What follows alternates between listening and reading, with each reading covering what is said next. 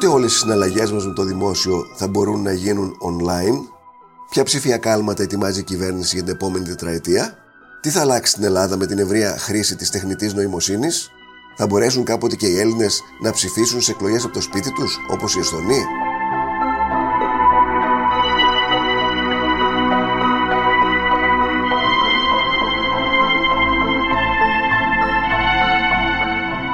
Ακούτε το Radio Kappa, το εβδομαδιαίο podcast καθημερινής. Είμαι ο Νότης Παπαδόπουλος και συζητώ σήμερα με τον Υπουργό Ψηφιακής Διακυβέρνησης Κυριάκο Πιερρακάκη.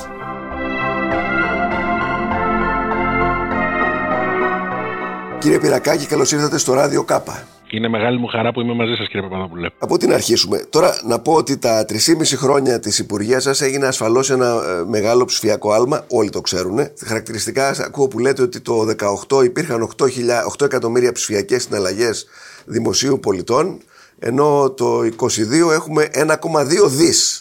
Ναι.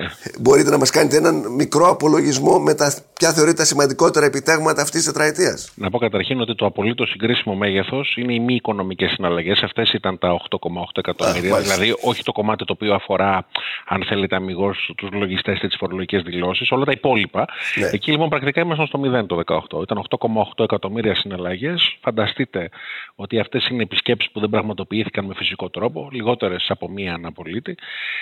Το συγκρίσιμο μέγεθος για το 2022 είναι τα 772 εκατομμύρια. Απλώς για πρώτη φορά το 2022 τι κάναμε, μετρήσαμε και τις οικονομικές συναλλαγές και φτάνουμε στο 1,2 δις. Ουσιαστικά τα 8 εκατομμύρια καλυπτόνταν μέσα σε μια εβδομάδα. Ακριβώς. Δηλαδή εκατονταπλασιάσαμε τις συναλλαγές. Ναι. Αυτό από μόνο του δείχνει την τεράστια ψηφιακή πρόοδο που έχει συντελεστεί. Εγώ θα έλεγα ότι το μεγαλύτερο επίτευγμα κωδικοποιείται μέσα από την ενιαία ψηφιακή πύλη του Δημοσίου, το gov.gr, ναι, όπου για πρώτη φορά, για να το σχηματοποιήσω κιόλας και οι όσοι μας ακούν, μια από τις πρώτες ερωτήσεις που κάναμε όταν πήγαμε στο Υπουργείο ήταν πόσες υπηρεσίες παρέχει το ελληνικό δημόσιο ψηφιακά. Έχουμε αριθμό? Και βέβαια δεν ήξερε κανείς να απαντήσει, γιατί ποτέ κανείς δεν είχε κάνει την άσκηση να μετρήσει τις υπηρεσίες. Όπως κάποτε δεν ξέραμε πώς είναι οι δημόσιοι υπάλληλοι στη χώρα και αναγκαστήκαμε να μετρήσουμε τους δημοσίους υπαλλήλους, αντιστοίχως μετρήσαμε τις ψηφιακές δημόσιες υπηρεσίες. Πήρε καιρό αυτό, δεν είναι εύκολη άσκηση. Μας πήρε 9 μήνες. Βρήκαμε ότι ήταν 501 την πρώτη μέρα που φτιάξαμε τον gov.gr, προσθέσαμε 2, την υπεύθυνη δήλωση και την εξουσιοδότηση. Τώρα έχουμε 1510 υπηρεσίες, λίγο λιγότερο από 3 χρόνια μετά. Οπότε ο τριπλασιασμός και η κατάταξη των υπηρεσιών μέσα από την πύλη οδήγησε στον εκατονταπλασιασμό της χρήσης τους στην πραγματικότητα. Και βέβαια όλο αυτό για να γίνει, αντιλαμβάνεστε ότι ήταν μια δουλειά που απαιτούσε να φτιαχτεί ένα νέο Υπουργείο, μια μεγάλη οργανωσιακή δουλειά δηλαδή που έγινε πριν τις εκλογές του 19. Απαιτούσε με ένα μεγάλο νομοθετικό οπλοστάσιο να δώσουμε πολύ συγκεκριμένες δυνάμεις στο Υπουργείο αυτό και στον εκάστοτε Υπουργό, και μετά απαιτούσε και μια σειρά από στοχευμένα έργα, τα οποία βασικά είχαν μια φιλοσοφική, αν θέλετε, επιλογή στον πυρήνα τους. Ακούγεται σαν σύνθημα αυτό που θα πω, που είναι να βάλει κανείς τον πολίτη στο επίκεντρο, αλλά στην πραγματικότητα αυτή είναι μια μεγάλη φιλοσοφική αλλαγή για το κράτος. Γιατί όταν σε ένα γεγονός της ζωής μας έπρεπε να πάμε 10 φορές στις ουρές ή 15, πάει να πει ότι ο πολίτης δεν είναι το επίκεντρο, το κράτος είναι το επίκεντρο. Και ότι το κράτος δεν είχε καν σχεδιαστεί ποτέ. Ότι ήταν, αν θέλετε, ένα αποτέλεσμα, κάτι που είχε προκύψει, όχι κάτι το οποίο είχε σχεδιαστεί αναλυτικά. Να το πω αντίστροφα αυτό που λέτε. Αυτό που κάνατε εσείς, γιατί δεν μπορούσε να το είχε κάνει κάποιος από την προηγούμενη ή την προπροηγούμενη κυβέρνηση? Γιατί χρειάζονταν εσείς να το κάνετε? Δηλαδή... Εκ των πραγμάτων, αυτή ήταν μια άσκηση η οποία δεν έχει συντελεστεί, αν θέλετε, με τον ίδιο τρόπο σε πάρα πολλές χώρες. Δηλαδή, ξέρουμε ότι η Εσθονία τα έχει πάει πάρα πολύ καλά σε αυτό. Ναι. Αλλά η Εσθονία είναι ένα υπέροχο παράδειγμα, το οποίο δεν μπορεί εύκολα κανείς να μιμηθεί όμως, γιατί σχεδίασαν το κράτος τους σωστά από το μηδέν μετά την κατάρρευση της Σοβιετικής Ένωσης. Ναι. Έχουμε αρκετά καλά παραδείγματα ψηφιακών, αλλά τα περισσότερα κράτη στον κόσμο. Βλέπεις, ας πούμε, τις ΗΠΑ, που έχουν τη Silicon Valley, έχουν δημιουργήσει ηγεμονικές εταιρείες στην τεχνολογία, αλλά το δημόσιο στην Αμερική, το αμερικανικό κράτος, είναι πολύ πίσω. Ναι. Πήγαμε εμείς και κάναμε παρουσίαση για αυτή τη δουλειά, αν θέλετε, στο Λευκό Οίκο την τελευταία φορά που είχα την ευκαιρία να επισκεφτώ τη ΣΥΠΑ. Ήμασταν με τον Πρωθυπουργό στην Ιαπωνία πριν από λίγες ημέρες. Είχα και την ευκαιρία να συναντήσω τον ομόλογό μου, τον κύριο Τάρο Κόνο, ο οποίος είναι έτσι και μια πολύ σημαντική φυσιογνωμία της πολιτικής σκηνής της Ιαπωνίας. Έγινε παγκοσμίως γνωστός για ένα avatar, για ένα ρομπότ το οποίο δημιουργήθηκε, το οποίο είναι ο απόλυτος κολόνος του οπτικά, αν θέλετε. Και εκεί πέρα υπήρχε μια συζήτηση πως ένα κράτος το οποίο λειτουργεί πολύ καλά, το κράτος Ιαπωνίας, παρόλα αυτά είναι βασισμένο στο χαρτί και σε μια παλαιού τύπου αν θέλετε, λογική και σκεπτική, σε ένα παλιότυπο σκεπτικό. Όλοι προσπαθούν να κάνουν αυτή τη μετάβαση. Απλώς η Ελλάδα έχει καταφέρει, ακριβώς επειδή ξεκινά από πολύ χειρότερο σημείο, είμαστε ένα πολύ γραφειοκρατικό κράτος με όρους του 18 ή του 19, η πολιτική που ακολουθήσαμε θεωρήθηκε πάρα πολύ καινοτόμος και με διεθνείς όρους. Άρα, για να σας απαντήσω, ένα κομμάτι ήταν ότι είχε έρθει καιρός αυτής της μεταρρύθμισης. Το αίτημα ήταν όριμο. Ο κόσμος, ανεξάρτητα από το αν τοποθετείται στον πολιτικό χάρτη ως κεντρός, δεξιός, αριστερός, με την παλιά γεωγραφία, που δεν την πολύ πιστεύω κι εγώ, αν θέλετε, τόσο πολύ πλέον, δεν αφορά το 2022 τόσο. Αλλά ακόμη και με αυτό, όλοι συμφωνούν ότι δεν θέλουμε βασικά το κράτος να μας ταλαιπωρεί. Άρα είναι ένα κοινωνικό αίτημα στο οποίο υπάρχει μια συνισταμένη, μια συμφωνία, γιατί πρέπει τα πράγματα να αλλάξουν. Απ' την άλλη, υπήρχε ένα πλάνο το οποίο δομήθηκε πάρα πολύ επιστημονικά και περιστατωμένα. Εργάστηκαν πάρα πολλοί άνθρωποι για να το πετύχουν και υπήρχε βέβαια και το όραμα και η βούληση του Πρωθυπουργού, ο οποίος είχε και τη σχετική εμπειρία. Σας θυμίζω, ήταν Υπουργός Διοικητικής Μεταρρύθμισης επί κυβέρνηση Σαμαρά. Και επέλεξε να καταργήσει το Υπουργείο, ουσιαστικά του οποίου ο ίδιος ηγείτο, ως Πρωθυπουργός, για να δημιουργήσει ένα τελείως καινούργιο με βάση αυτή την εμπειρία. Έγινε μια συναστρία δηλαδή. Έγιναν πολλά πράγματα μαζί και με τον COVID να παίζει ένα ρόλο, αν θέλετε, επιτάχυνσης αυτής της διαδικασίας, γιατί την εκκρεμότητα, όπως λέμε, την έκανε αναγκαιότητα. Παρ' όλα αυτά, παρά που κάναμε ένα τεράστιο ψηφιακό άλμα, έτσι, αυτά τα 4 χρόνια, έβλεπα τώρα κάτι πίνακες της Ευρωπαϊκής Ένωσης. Είμαστε στους, νομίζω στους 25. Έχουμε ακόμα τη Βουλγαρία και τη Ρουμανία κάτω από εμάς. Όλοι οι άλλοι μας έχουν περάσει. Δηλαδή, αυτό προφανώς είναι ότι και οι άλλοι τρέχουν. Βέβαια. Μα υπάρχουν πράγματα στα οποία είμαστε πίσω και υπάρχουν πράγματα στα οποία έχουμε καταφέρει να προηγηθούμε. Οι δείκτες που αναφέρετε μετράνε 4 πράγματα. Εμείς τώρα μιλήσαμε πριν για το ψηφιακό δημόσιο. Αυτός είναι ένας από τους 4 δείκτες. Να πω ότι σε αυτό το δείκτη ακόμη οι επιδόσεις είναι χαμηλές, αλλά ήδη αυτός, από πέρσι αυτός ο δείκτης δείχνει ότι στις υπηρεσίες που παρέχουμε προς πολίτες έχουμε υπερβεί το μέσο όρο της Ευρωπαϊκής Ένωσης. Το καταγράφει η έκθεση αυτό μέσα. Εκτιμώ ότι στο φετινό δείκτη θα δούμε εκεί πλέον να συντελείται σχεδόν πλήρης σύγκληση. Στο κομμάτι δηλαδή το 1/4 που αφορά τις ψηφιακές δημόσιες υπηρεσίες. Το άλλο κομμάτι είναι τηλεπικοινωνίες. Εκεί έχουμε ένα κλασικό, αν θέλετε, αποτέλεσμα που δείχνει ένα διτό χαρακτήρα.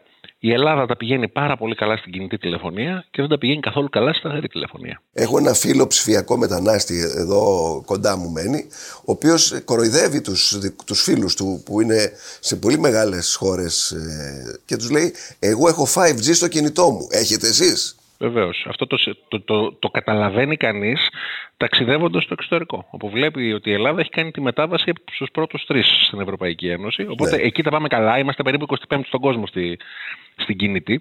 Στη σταθερή, εκεί είμαστε τελευταίοι στην Ευρωπαϊκή Ένωση. Είμαστε 22η στον κόσμο, στο fiber to the home, δηλαδή στη διείσδυση της οπτικής ίνας. Γιατί αυτό θέλουν μεγαλύτερες επενδύσεις. Τι θέλει αυτό? Ουσιαστικά ήθελε μεγαλύτερες επενδύσεις που έπρεπε να έχουν ξεκινήσει πολύ νωρίτερα. Εμάς μας πήγε πίσω η οικονομική κρίση εκεί. Αλλά οι επενδύσεις γίνονται τώρα. Θα σας πω μία στατιστική, ένα νούμερο, μια μεταβολή.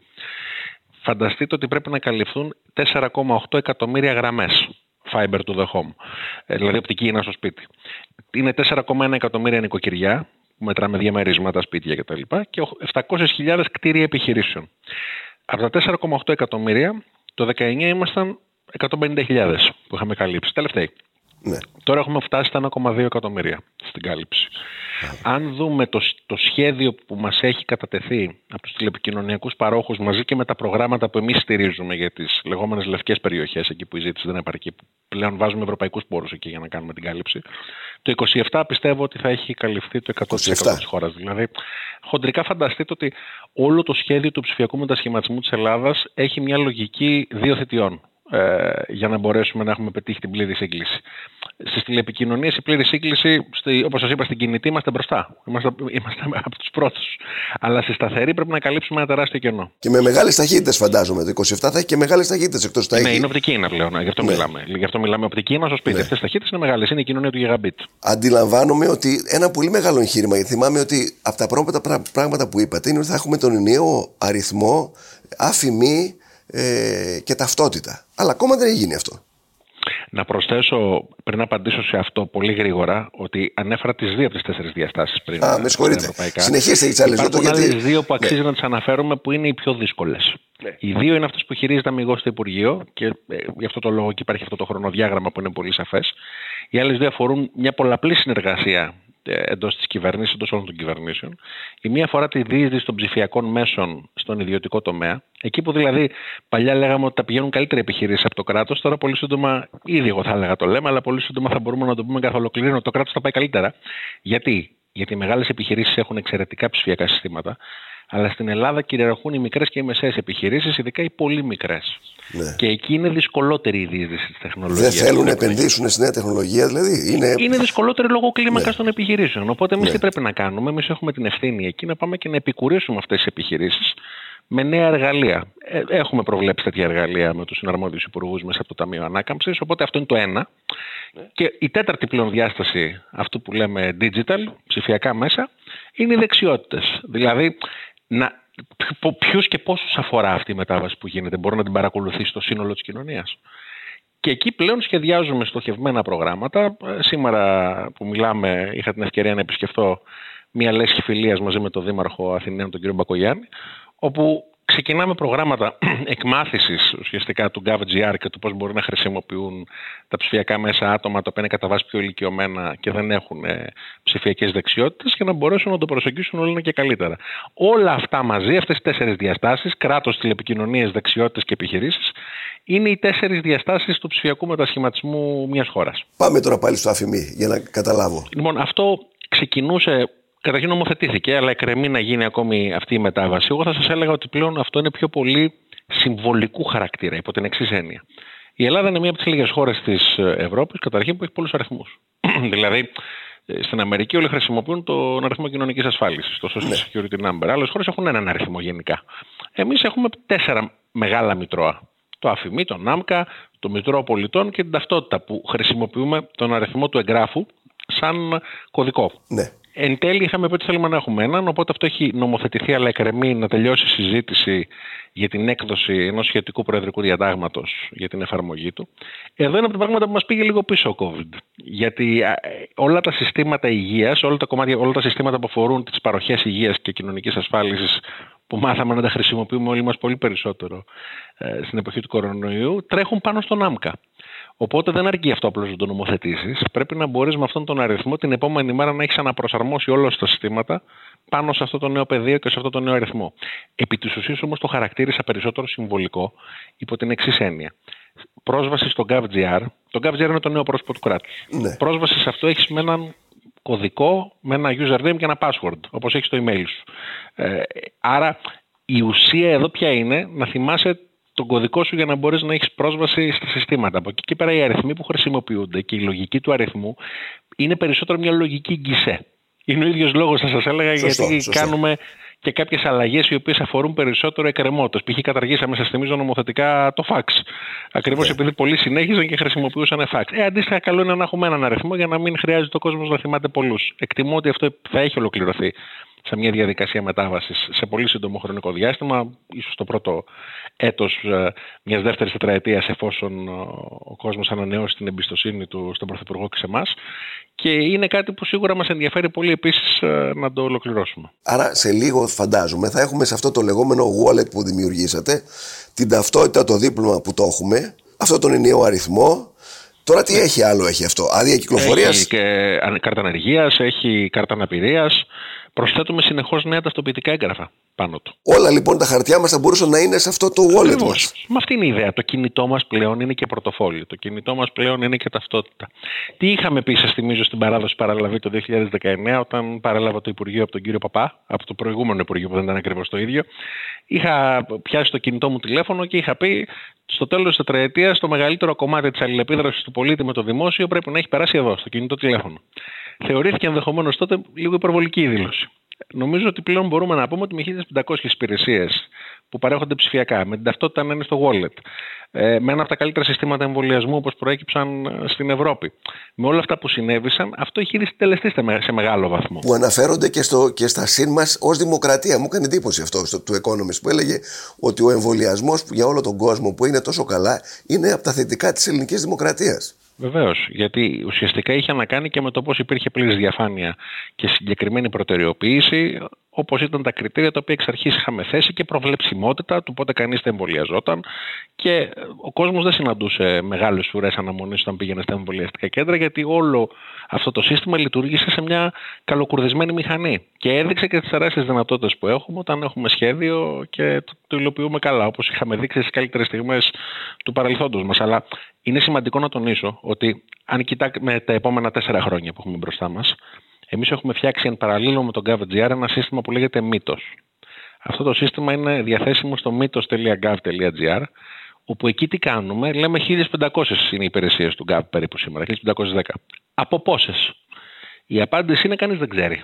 Σε καμία χώρα του πλανήτη δεν μπορεί να απαντηθεί αυτό το ερώτημα. Πόσες είναι οι διαδικασίες του κράτους σας? Αποφασίσαμε λοιπόν εμείς να είμαστε ίσως η πρώτη χώρα που θα καταφέρει αυτό να το μετρήσει με έναν πολύ συστηματικό τρόπο.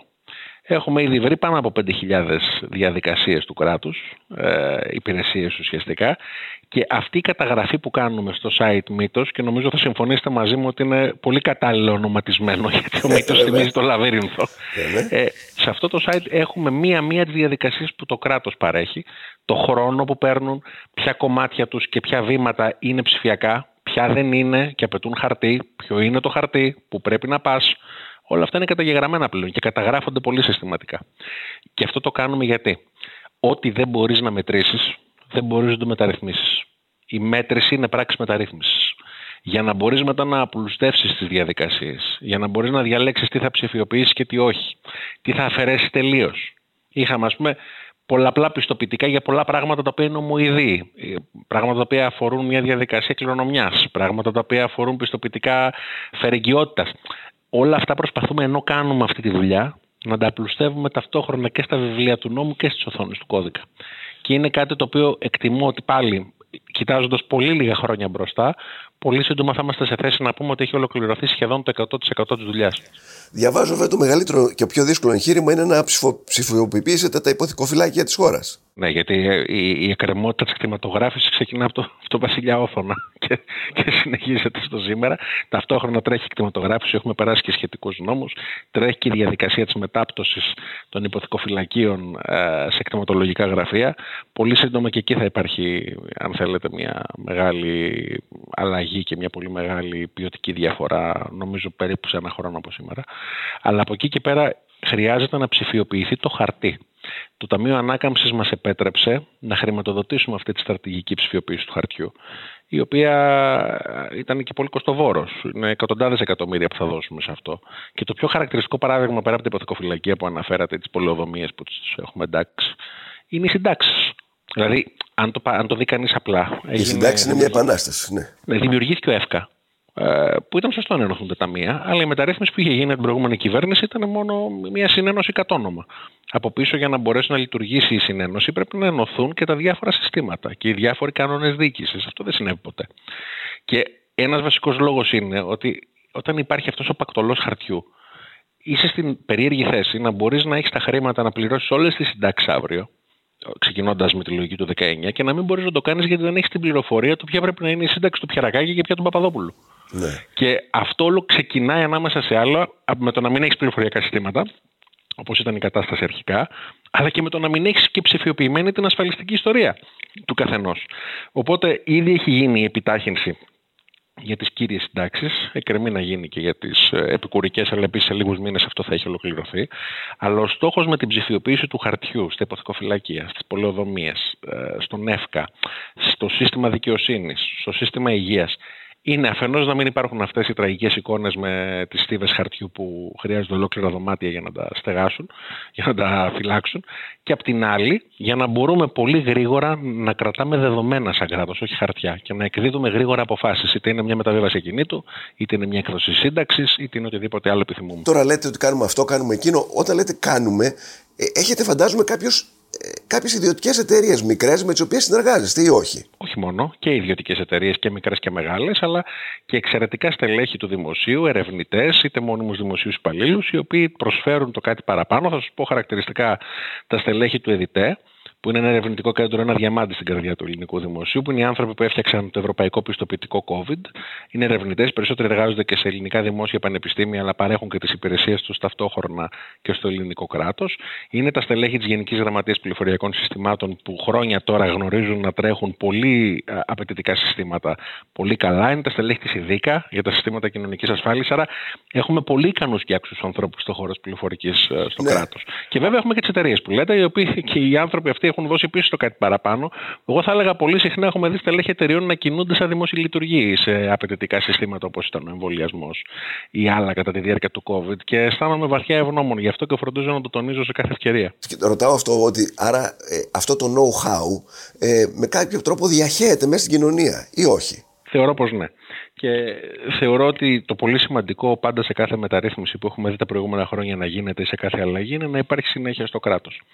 Και είχαμε δει στην Ελλάδα πολύ συχνά ότι δεν ήταν δεδομένο ότι θα υπάρχει συνέχεια όταν αλλάζουν χέρια τα υπουργεία, ούτε απλά, όχι μόνο από το ένα κόμμα στο άλλο, αλλά και εντός των ίδιων κυβερνήσεων. Εδώ πέρα νομίζω ότι όμως έχουμε διασφαλίσει και μια συνθήκη συνένεσης σε αυτό το αντικείμενο, γιατί δεν είναι ένα βαθιά ιδεολογικό αντικείμενο με την έννοια που είναι άλλοι τομείς. Έχουμε δει και την αντιπολίτευση, ας βγούμε από την λογική αυτής της περίοδου που είναι προεκλογική και προφανώς η πόλωση έχει αυξηθεί, αλλά αν δούμε τι συνέβη 1 και 2 χρόνια πριν, τα βασικά νομοσχέδια αυτού του Υπουργείου υπερψηφίστηκαν από τα κόμματα της αντιπολίτευσης. Ευτυχώς, πράγματι. Άρα ο στόχος είναι αυτή η στρατηγική να συνεχιστεί, ακριβώς επειδή είναι κάτι που ευεργετεί την πλειοψηφία των Ελλήνων πολιτών. Εγώ θα έλεγα όλους, αλλά τέλος πάντων η πλειοψηφία των Ελλήνων πολιτών συνενεί σε αυτή τη μεταρρύθμιση. Σε κάθε δημοσκόπηση το βλέπουμε να είναι πάνω από 70%. Όχι συνενεί απλώς, ρουφάει. Και βλέπω ότι και γι' αυτό σας δίνει και σας μια μεγάλη, πολύ υψηλή δημοτικότητα. Νομίζω ότι, όπως σας είπα πριν, ήταν μια μεταρρύθμιση που ήταν και τεροχρονισμένη. Ο καιρός της είχε έρθει εδώ και καιρό. Δεν είχαμε βρει πάντοτε τα εργαλεία, τις λέξεις και τους μηχανισμούς να εκφράσουμε τη λύση στο πρόβλημα το οποίο όλοι αποτυπώναμε, που ήταν αυτή η περιττή γραφειοκρατία. Και τα ψηφιακά μέσα και η ψηφιακή πολιτική ήρθαν να δώσουν τη λύση σε ένα χρόνιο πρόβλημα της πατρίδας μας. Τώρα διαβάζω ότι έρχεται, καλπάζει τα επόμενα χρόνια η τεχνητή νοημοσύνη. Είδα μια διάλεξη του Χαράρι, ο οποίος έλεγε στην επόμενη δεκαετία 4 εκατομμύρια δουλειές θα χαθούν στην Αμερική από οδηγούς φορτηγών, γιατί τα φορτηγά τα πηγαίνουν μόνα τους. Αυτά είναι σενάρια επιστημονικής φαντασίας ή θα έρθουν και εδώ? Θα έρθουν και εδώ και έχουν ήδη έρθει εδώ. Υπήρχε ένας πολύ σπουδαίος οικονομολόγος, ο οποίος πέθανε στα μέσα του 20ου αιώνα, ο Τζόζεφ Σουμπέτερ, ο οποίος ήταν αυστριακός οικονομολόγος, δίδαξε στο Χάρβαρντ. Για ένα φεγγάρι είχε γίνει και υπουργός οικονομικών της Αυστρίας, αν δεν κάνω λάθος, και αυτός είχε γράψει ένα φανταστικό βιβλίο, στο οποίο είχε καπιταλισμό, σοσιαλισμός και δημοκρατία, λέγονταν το βιβλίο. Και μέσα σε αυτό το βιβλίο είχε ορίσει μια έννοια, τη δημιουργική καταστροφή. Ο Σουμπέτερ έλεγε ότι βασικά η δημιουργική καταστροφή, δηλαδή η καινοτομία, είναι αυτό το οποίο κινεί τις οικονομίες περισσότερο από τα οικονομικά που μαθαίνουμε εμείς στο Λύκειο ή στο Πανεπιστήμιο, που η ζήτηση ισορροπεί με την προσφορά και το άωρο στο χέρι της αγοράς. Και έλεγε ουσιαστικά τι έρχεται το αυτοκίνητο και αντικαθιστά το άλογο και την άμαξα. Και αυτή η διαδικασία γεννά ένα σύμπαν κερδισμένων και χαμένων. Η κοινωνία εν γέννη κερδίζει, αλλά υπάρχουν και κάποιοι π.χ. άνθρωποι που εργάζονται σε ένα συγκεκριμένο κλάδο, ο οποίος χάνεται μέσα στην καινοτομία, που χάνουν τις δουλειές τους στο μεσοδιάστημα, και πρέπει να μπορέσεις να τους βοηθήσεις και να δράσεις υποστηρικτικά σε αυτούς, ενώ γίνονται αυτές οι μεταβάσεις. Και έτσι αυτό, πριν πάμε στην τεχνητή νοημοσύνη, το βλέπουμε να συντελείται διαρκώς γύρω μας, και αρκεί κανείς να δει τα καταστήματα στον δρόμο. Πώς αλλάζουν μέσα στις δεκαετίες. Δηλαδή, πόσα βιντεοκλάμπ έχουμε σήμερα στην Αθήνα και πώς είχαμε τη δεκαετία του 80 και τη δεκαετία του 90. Και πώς ήρθε το Netflix και η Amazon και οι άλλες πλατφόρμες και αυτό το αντικατέστησαν. Και ας σκεφτεί κανείς και πολλά άλλα καταστήματα, πολλά άλλα είδη εμπορίου. Άρα, η τεχνητή νοημοσύνη είναι μία μόνο από τις πολλές εφαρμογές αυτού που ορίζουμε ως τέταρτη βιομηχανική επανάσταση. Δηλαδή, αν η πρώτη είναι ο ατμός σχηματικά, η δεύτερη ο ηλεκτρισμός και η τρίτη είναι η πληροφορική μόνη της, η Ελλάδα τώρα, αυτά που μιλάγαμε πριν, ήταν η επίλυση εκκρεμωτήτων με την τρίτη βιομηχανική επανάσταση τα περισσότερα.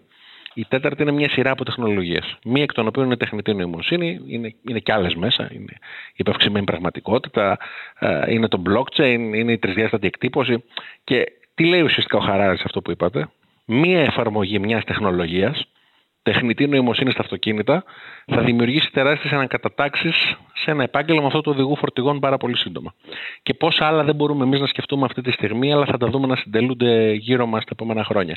Αυτό θα έχει πολύ σημαντικές επιδράσεις στην αγορά εργασίας, θα έχει πολύ σημαντικές επιδράσεις στην εκπαίδευση, γιατί εκ των πραγμάτων και η τεχνολογική επιτάχυνση και η αύξηση στο προσδόκιμο ζωής επιδρούν στην εκπαιδευτική διαδικασία. Αλλάζει, ας πούμε, είναι από τη γενιά των γονιών μου που ήταν το ένα πτυχίο, στη δικιά μου που ήταν το μεταπτυχιακό, στα παιδιά μου θα είναι ο διαρκής εμπλουτισμός δεξιοτήτων. Θα παίρνεις κάποιες βασικές δεξιότητες στην αρχή και θα κάνεις πολλές καριέρες και θα πρέπει διαρκώς να επιμορφώνεσαι. Αλλά πρέπει να εξηγήσουμε στον κόσμο αυτό που πάει να χάσει τη δουλειά του, ότι πρέπει να μπει μέσα σε αυτό το σύστημα το καινούριο. Θα έλεγα ότι αυτό ίσχυε πάντα. Αυτό είναι που προσπαθώ λίγο πολύ να περιγράψω με αυτό που είπε ο Σουμπέτερ. Κάθε φορά άλλαζαν τα πράγματα και κάθε φορά ο κόσμος έπρεπε να επανεντάσσεται στην αγορά εργασίας. Απλώς τώρα, πολύ σωστά, όπως υπονοεί και το σχόλιο σας, θα γίνει με μεγαλύτερη ένταση και μεγαλύτερη ταχύτητα. Αλλά δεν νομίζω ότι πρέπει απλώς, όχι μόνο εμείς ως ελληνικό πολιτικό σύστημα ή ως Ελλάδα, η κάθε χώρα, δεν θα αρκεί απλώς να το επεξηγήσει. Θα πρέπει να είμαστε προνοητικοί. Το μέλλον ή το σχεδιάζουμε ή το υφιστάμεθα, αν είναι αρνητικό. Οπότε πρέπει να σχεδιάσουμε αλλιώς τα συστήματα κοινωνικής ασφάλισης τα επόμενα χρόνια. Υπάρχουν πάρα πολλές συζητήσεις που γίνονται και σε επίπεδο Ευρωπαϊκής Ένωσης και παγκοσμίως για το πώς αυτή η μεγάλη τεχνολογική αλλαγή θα έρθει να αλλάξει την κοινωνική ασφάλιση. Είπα πριν για την εκπαίδευση. Θα επηρεάσει κάθε κλάδο της ζωής μας. Και η διαφορά εδώ θα είναι η ταχύτητα. Άρα πρέπει εμείς πολύ γρήγορα αφενός να κλείσουμε τις εκκρεμότητες με το χθες, δηλαδή σε αυτό που είπατε πριν. Μια χαρακτηριστική αποστροφή που είχα πει στην αρχή όταν με ρώταγαν για την τεχνητή νοημοσύνη το 19 και το 20 είναι ότι πρώτα θέλω να καλύψουμε τα θέματα που αφορούν το δεύτερο συστατικό, δηλαδή και την νοημοσύνη, για να μπορέσουμε μετά να ακουμπήσουμε και την τεχνητή νοημοσύνη. Δηλαδή, εννοούσα να έχουμε ευφυή συστήματα τα οποία να μπορούν να διαλειτουργήσουν, να κάνουμε όλες τις συναλλαγές, όλα αυτά τα οποία κάναμε. Αυτή τη στιγμή όμως πρέπει να μην χάσουμε το επόμενο τρένο. Και η Ελλάδα έχει ήδη διαμορφωμένη στρατηγική για αυτό το τομέα. Και έχει ήδη και μια πολύ σαφή αντίληψη του τι θέλει να κάνει, πώς θέλει να ξεκινήσει να αλληλεπιδρά με αυτόν τον τύπο τα συστήματα σε πολλούς τομείς της κρατικής λειτουργίας. Μου λέγανε ότι στη Βρετανία αυτή τη στιγμή κάποια νοσοκομεία έχουν δώσει στους μεγάλης ηλικίας ασθενείς τους αισθητήρες, τους οποίους κουβαλάνε πάνω τους και παρακολουθούν 24 ώρες του 24ωρο τις ζωτικές λειτουργίες τους. Κάτι με το οποίο αποτρέπουν επικίνδυνες καταστάσεις, γιατί βλέπουν ότι εδώ κάτι δεν πάει καλά. Αυτό λοιπόν είναι μια εφαρμογή της τεχνητής νοημοσύνης πολύ εύκολη που θα πρέπει και εμείς σύντομα να την αποκτήσουμε. Βεβαίως. Και η πρόληψη γενικά είναι κάτι στο οποίο και εμείς ως κυβέρνηση το ξέρετε και ο Πρωθυπουργός δίνει πολύ μεγάλη έμφαση. Αλλά από εκεί και πέρα νομίζω ότι εδώ υπάρχει μια φιλοσοφική, αν θέλετε, αλλαγή σε σχέση με όλα αυτά τα οποία είχαμε δει τα προηγούμενα χρόνια σε σχέση με την τεχνολογία. Η τεχνολογία είναι η υπηρέτηση. Βασικά πρέπει να έχεις μια στρατηγική για το ποια είναι η ανθρώπινη ανάγκη που θέλεις να λύσεις, η ανάγκη του πολίτη που θέλεις να λύσεις, και μετά έρχεται η τεχνολογία να είναι κομμάτι της απάντησης, αλλά όχι να κυριαρχεί στην απάντηση. Οπότε εδώ ποια είναι η ανάγκη να γίνει η πρόληψη. Εμείς ποια συγκεκριμένα νοσήματα θέλουμε να πιάσουμε, αυτά και αυτά και αυτά.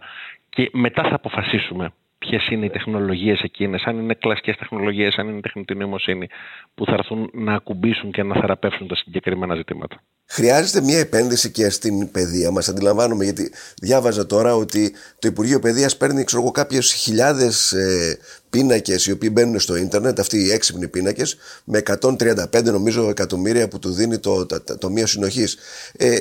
Θυμάμαι να λέει, νομίζω ο Ζούκεμπεργκ ή δεν θυμάμαι κάποιος, ή ο Μπιλ Γκέιτς, ότι αντί να μαθαίνετε τρίτη ή τέταρτη γλώσσα, μάθετε code language, να μιλάτε στους ηλεκτρονικούς υπολογιστές. Πρέπει να περάσουμε σε ένα τέτοιο στάδιο. Θα έλεγα ότι σίγουρα θέλουμε να μπορέσουμε να χρησιμοποιήσουμε τεχνολογικές υποδομές που να αφορούν το σήμερα. Άρα, εκ των πραγμάτων, η επένδυση που κάνει το Υπουργείο Παιδείας και η Υπουργός είναι πάρα πολύ σωστή για τους έξυπνους πίνακες. Σίγουρα πρέπει να αποκτήσουμε ψηφιακές υποδομές οι οποίες να μπορούν να καλύψουν το σύνολο της επικράτειας και τα σχολεία με οπτική ίνα. Αυτό που λέμε εμείς Fiber to the School είναι ένα πρόγραμμα στο οποίο θα επενδύσουμε επίσης μέσα από το Ταμείο Ανάκαμψης. Και βέβαια υπάρχει και μια ολόκληρη διάσταση η οποία αφορά το πόσο πολύ διεισδύει η τεχνολογία στα προγράμματα σπουδών. Εκεί εκ των πραγμάτων πάντα είναι μια μάχη με το χρόνο, γιατί ξέρετε στην τεχνολογία, σκεφτείτε τον κόσμο το 2007 και πώς μπορούμε να τον συγκρίνουμε με τον κόσμο του 2010 ή του 2011. Δηλαδή το iPhone μπήκε στη ζωή μας το 2007. σκεφτείτε τον κόσμο πριν τα smartphones και μετά τα smartphones μέσα σε πολύ λίγα χρόνια. Σε 2-3 χρόνια είχαν αλλάξει τα πάντα. Στην τεχνολογία αυτό συμβαίνει πάρα πολύ συχνά. Και εδώ είναι που πρέπει η λογική να είναι σε σχέση με αυτό που είπατε για την αναφορά του Zuckerberg, να μαθαίνεις αλγοριθμική σκέψη. Να μην μαθαίνεις κατά ανάγκη τη γλώσσα Α ή τη γλώσσα Β. Να μπορείς όμως να καταλαβαίνεις την αλγοριθμική σκέψη και να μπορείς να το προσαρμόζεις μαθαίνοντας σήμερα τη μία γλώσσα προγραμματισμού 10 χρόνια μετά την άλλη κτλ. Θέλεις κάποιες πάγιες δεξιότητες στην αρχή και το σύστημα παιδείας πρέπει να προσπαθεί τα πάντοτε να σου δώσει αυτές τις πάγιες δεξιότητες, οι οποίες δεν είναι όλες σκληρές δεξιότητες. Κάποιες μπορεί να αφορούν τα μαθηματικά ή την αλγοριθμική σκέψη, άλλες να αφορούν θέματα όπως το να δουλεύεις καλά σε ομάδες. Που είναι κάτι στο οποίο γενικά πρέπει να βελτιωθούμε. Να μάθουμε στο σχολείο να δουλεύουμε σε ομάδες και όχι ο καθένας μόνος του, βέβαια. Ακριβώς. Νομίζω ότι το σημαντικότερο πράγμα που μπορεί κανείς να μάθει σε έναν κόσμο που διαρκεί περισσότερο, με το προσδόκιμο να αυξάνεται, και με την τεχνολογία και την τεχνολογική γνώση την εξειδικευμένη να διαρκεί λιγότερο, είναι να μπορείς να μαθαίνεις να μαθαίνεις. Δηλαδή να μπορείς διαρκώς να μαθαίνεις νέα πράγματα και να ξεχνάς κάποια άλλα. Τώρα σας ρωτήσω κάτι προβληματικό. Βλέπω, ας πούμε, τι έγινε με την ΕΕΠ. Αυτή η κλιμακούμενη ψηφιοποίηση των προσωπικών μας στοιχείων, πόσο κάνει ασφαλή αυτά τα δεδομένα μας? Δηλαδή θα υπάρχει σε ένα κομπιούτερ όλη μου η ζωή και κάποιος θα μπορεί να μπει μέσα και να υποκλέψει όλα μου τα στοιχεία? Όχι. Και αυτό σε μεγάλο βαθμό, γι' αυτό και παίζει όλη αυτή η συζήτηση, αν θέλετε, έχει ένα μεγάλο αξιακό πρόσημο. Εμείς ως χώρα της Ευρωπαϊκής Ένωσης διαπόμεθα από το Ευρωπαϊκό Δίκαιο και το Γενικό Κανονισμό Προστασίας Δεδομένων. Αυτός ο κανονισμός έχει μερικές συγκεκριμένες προδιαγραφές για το πώς εμείς σχεδιάζουμε το κάθε σύστημα. Το κάθε σύστημα το οποίο κάνουμε πρέπει να μπορεί να πληρεί τις προδιαγραφές του GDPR. Για να τις πληρεί, εκ των πραγμάτων δεν θα δεχόταν ποτέ ο Γενικός Κανονισμός ένα σύστημα που περιλαμβάνει όλα τα δεδομένα για τη ζωή του Νότη Παπαδόπουλου ή του Κυριάκου Πιερρακάκη. Αλλά τι γίνεται? Χρειάζεται ταυτόχρονα, επειδή υπάρχει πάντοτε μια συνθήκη ασφαλείας και μη διαρροής δεδομένων, όλα τα συστήματα να πληρούν συγκεκριμένες προδιαγραφές ασφαλείας. Και η ασφάλεια είναι μια μάχη με τον χρόνο. Δηλαδή, διαρκώς βελτιώνονται οι δυνατότητες εκείνων που επιτίθενται στα συστήματα και αντιστοίχως διαρκώς βελτιώνονται και οι δυνατότητες που έχει ένα κράτος να αμυνθεί. Και διαρκώς πρέπει να βελτιώνεις τον εαυτό σου ως κράτος και εμείς ως κρατική λειτουργία να είμαστε, αν θέλετε, ενήμεροι για τις αλλαγές που χρειάζεται, για να μπορούμε αφενός να τις παρακολουθήσουμε και αφετέρου να διασφαλίσουμε τη μεγαλύτερη δυνατή αρτιότητα συστημάτων και δεδομένων. Αλλά για να κάνουμε όμως την έξυπνη σύγκριση με το παρελθόν, δεν αρκεί να πούμε τα πράγματα ψηφιοποιούνται, άρα είναι πιο ευάλωτα. Σας καλώ να συγκρίνετε την αστυνομική σας ταυτότητα που έχετε στα χέρια σας και να τη συγκρίνετε με την ταυτότητα που έχετε ενδεχομένως εγκαταστήσει στην εφαρμογή Wallet του κινητού σας. Προφανώς, ότι η εφαρμογή είναι ασφαλέστερη. Ναι, και το άλλο το κλέβει μέσα στο πορτοφόλι σου. Άρα, αν ξανακάνουμε αυτή τη συζήτηση στο τέλος της επόμενης τετραετίας, θεωρείτε ότι θα έχουμε ουσιαστικά φτάσει να είμαστε κάπου κοντά στην Εσθονία? Μπορεί να μην ψηφίζουμε από το τηλέφωνο, όπως ψηφίζουν εκεί, αλλά θα είμαστε εκεί κάπου ή όχι? Το πιστεύω κάθετα ότι είναι εφικτό να επιτευχθεί αυτό το οποίο μόλις είπατε.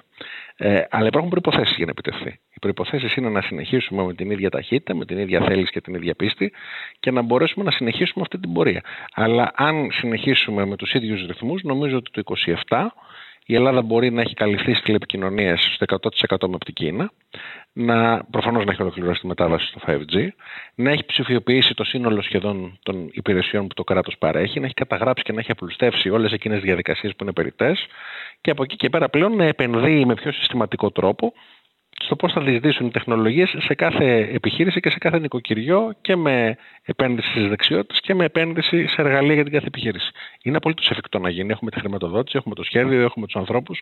Νομίζω ότι πρέπει να δούμε και τις πολιτικές προϋποθέσεις να συντρέχουν έτσι ώστε αυτό να μπορέσει να συνεχιστεί και αυτό θα είναι η ανανέωση, νομίζω, στο πρόσωπο του Πρωθυπουργού, η ανανέωση της εντολής. Κύριε Πιερρακάκη, σας ευχαριστώ πολύ. Καλή επιτυχία στις εκλογές. Πρώτη Αθήνας, από ό,τι καταλαβαίνω, κατεβαίνετε. Βεβαίως. Μεγάλωσα, σπούδασα και εργάστηκα στο κέντρο της Αθήνας, οπότε ήταν η φυσική επιλογή η Αλφα Αθηνών. Σας ευχαριστώ πολύ για αυτή τη συζήτηση. Σας ευχαριστώ και εγώ. Να είστε καλά.